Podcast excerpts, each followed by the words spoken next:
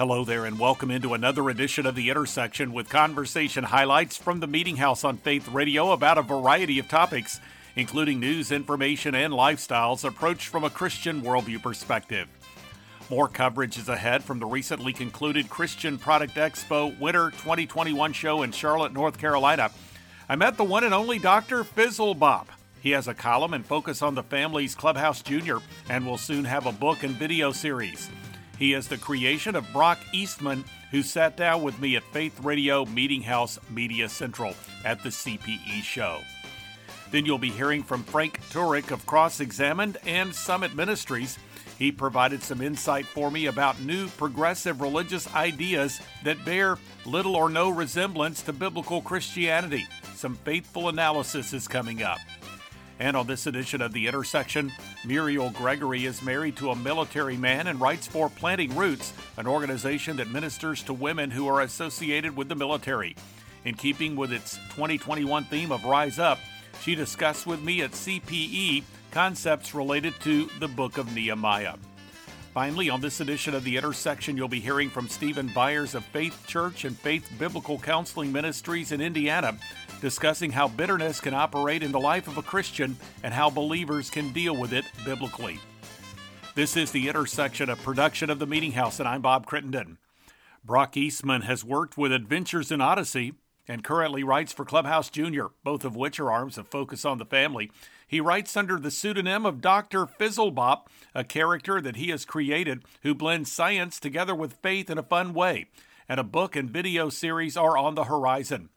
Brock, in his scrub shirt and lab coat, visited with me at Faith Radio Meeting House Media Central at the Winter twenty twenty-one Christian Product Expo in Charlotte. Here are some of his comments. Well, tell me about the history of Doctor Fizzlebop, and people will hear more about him. Of course, they can already read the column, the recurring column in Clubhouse Junior magazine published by Focus on the Family. But how did you come up with this idea? And by the way, for those that are watching this via video, Brock is dressed as Doctor Fizzlebop. He's going to put on some glasses here in the next few moments, and we're actually going to meet the good right. doctor here in the next few minutes. That's but he's right. got the he's got the the dinos, looks like dinosaurs and cactus. That's cacti. His, that's his, on that's the, his on the signature. Shirt, his signature scrub. shirt is the uh, the dinosaur shirt. Yep. I've okay. Got that. Got my uh, nice lab coat on because you got to have a lab coat. You got to have a lab lab coat. We use a lot of uh, colorful things in our experiments, and definitely don't want to get on my beautiful dinosaur shirt. So tell us about the genesis of okay. Doctor Fizzlebop. Well, it's actually really simple. I, you know, I, I've, I've never been a writer growing up, um, but over God's given me some really cool opportunities since about two thousand ten. And I, my agent says I'm just, I have a lot of ideas, and so I'm always like come with new ideas. And so Jesse Floria, uh, he's a, a good friend, and he's the editor of Clubhouse and Clubhouse Junior. And I said, hey, I would like to do a recurring column. I'm thinking about doing an experiment. What do you think? So we sat down and brainstormed, and I had this idea for Doctor Fizzlebop. And so that's all. It was very simple. And so I started with about three to four experiments per year, and they were just kind of every couple months, and they'd appear in Club Junior. Um, that's where it began in two thousand sixteen. And then last year, uh, two thousand twenty, pandemic comes, right? We're all stuck at home, don't have anywhere to go.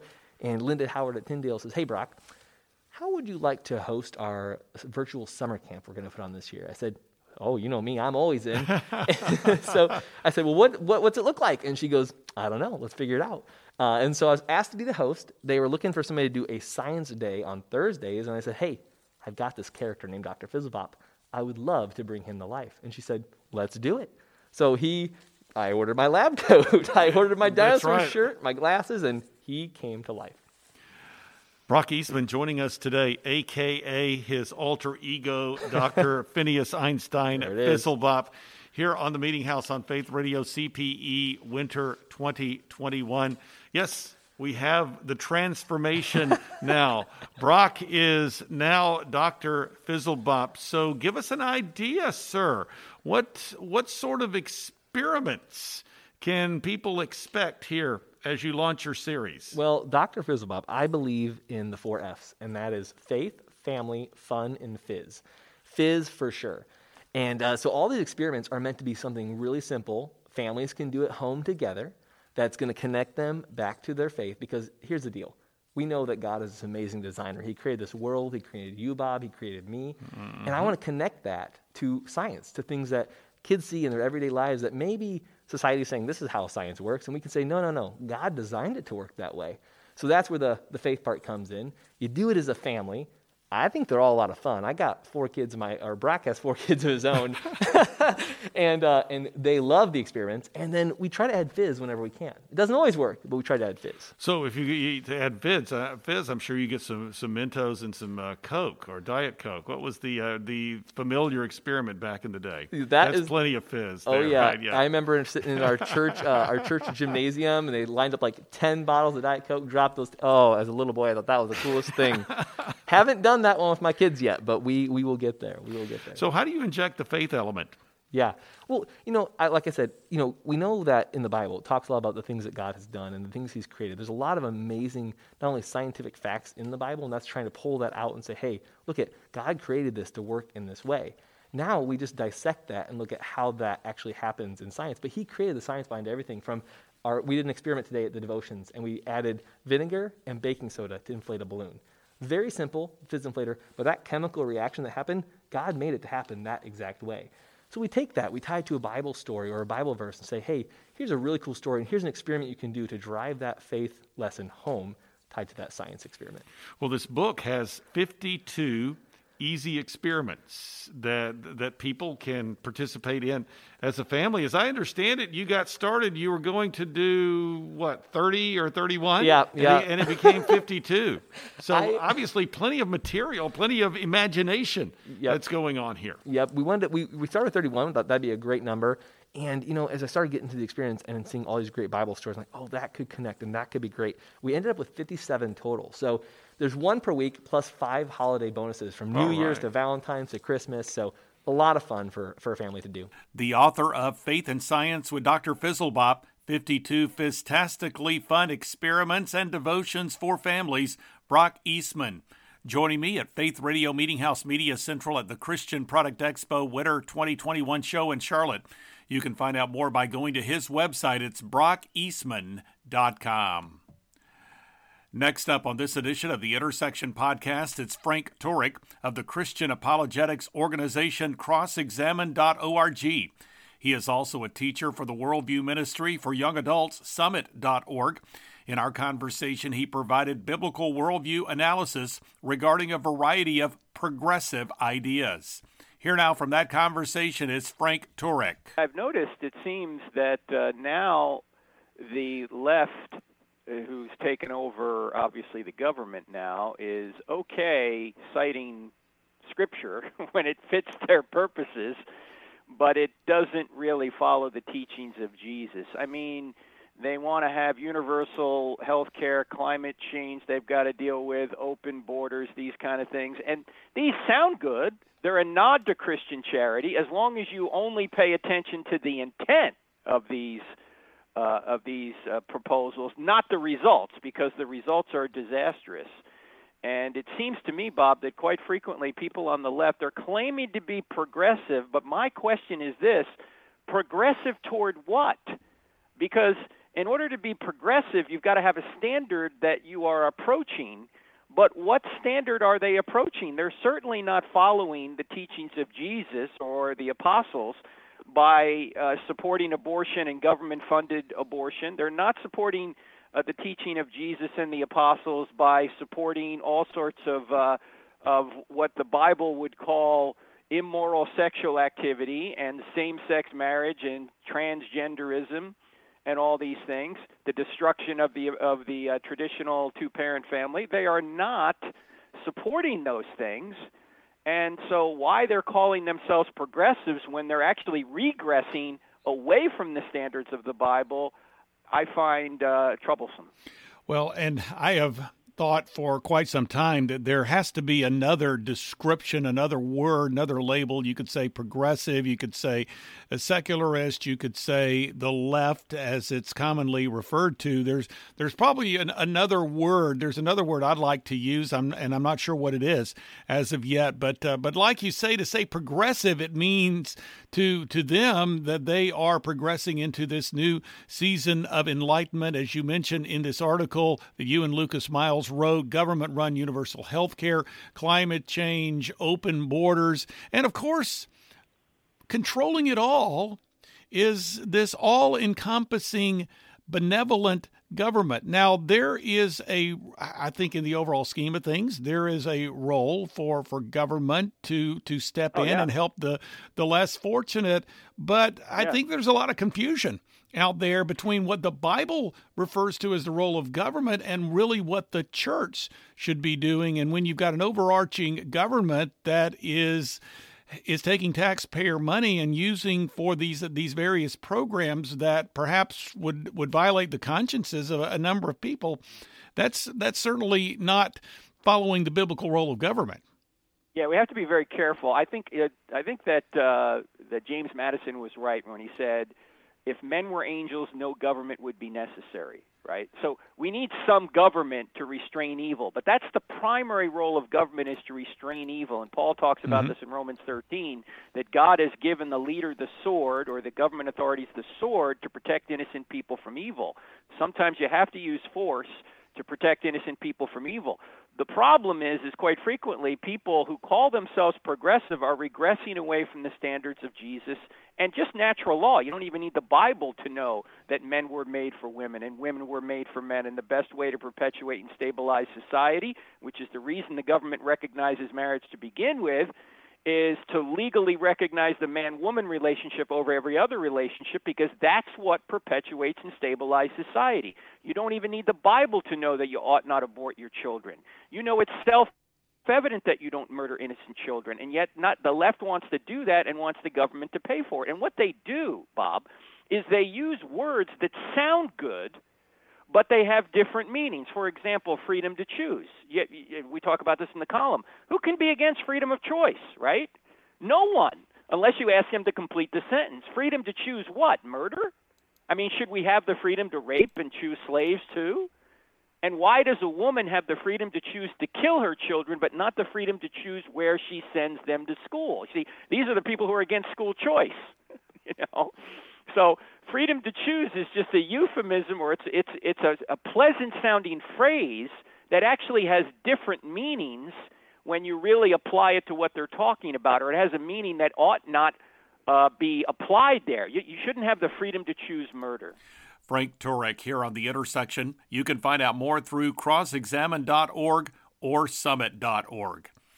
This is the Intersection Podcast, a weekly production of the Meeting House, and you can find out more through meeting house online dot info or by visiting the programming section at faith radio dot org. You'll find a link to the Media Center, the place you can go to listen to or download full conversations with recent guests featured here on the podcast. There's a link to The Intersection from that homepage. You can find it in the Media Center as well as through iTunes. Two blogs are accessible. One is The Three, with three stories of relevance to the Christian community, and the other is The Front Room, with devotional thoughts and commentary from the Meeting House. And you can follow me on Twitter and access the Meeting House Facebook page. Plus, there's a link to video content. Again, that website address is meeting house online dot info, or you can go to the programming section at faith radio dot org.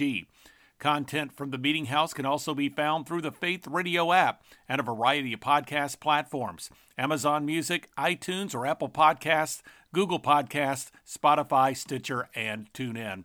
Learn more through the Meeting House homepage. Well, next up on this edition of the Intersection Podcast, it's Muriel Gregory. She is a writer for Planting Roots, a ministry that reaches out to women affiliated with the military.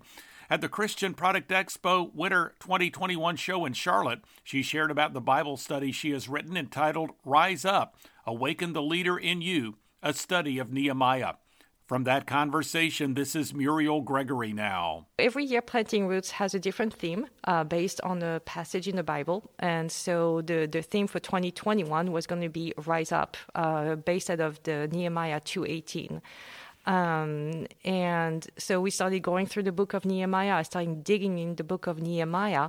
Um, and it's an incredible story uh, that is so extremely relevant today. So Nehemiah um, lived about five hundred B C. I don't have the exact date.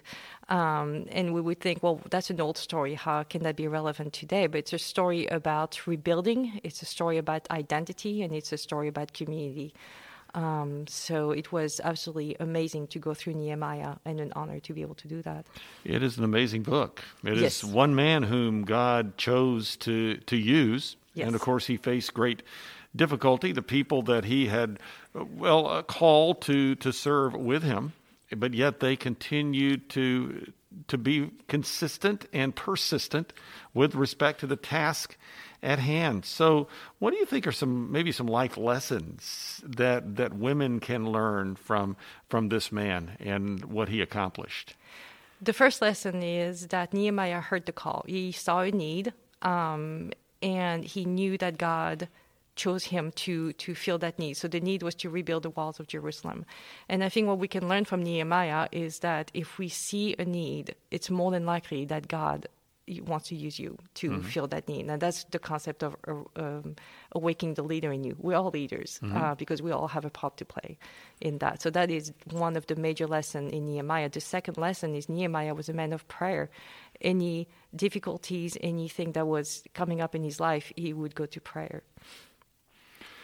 So when you take the themes of Nehemiah and you actually apply them specifically to military women, this, of course, being released by the Planting Roots organization that ministers to military women and military spouses who mm-hmm. are, you know, are are women, female.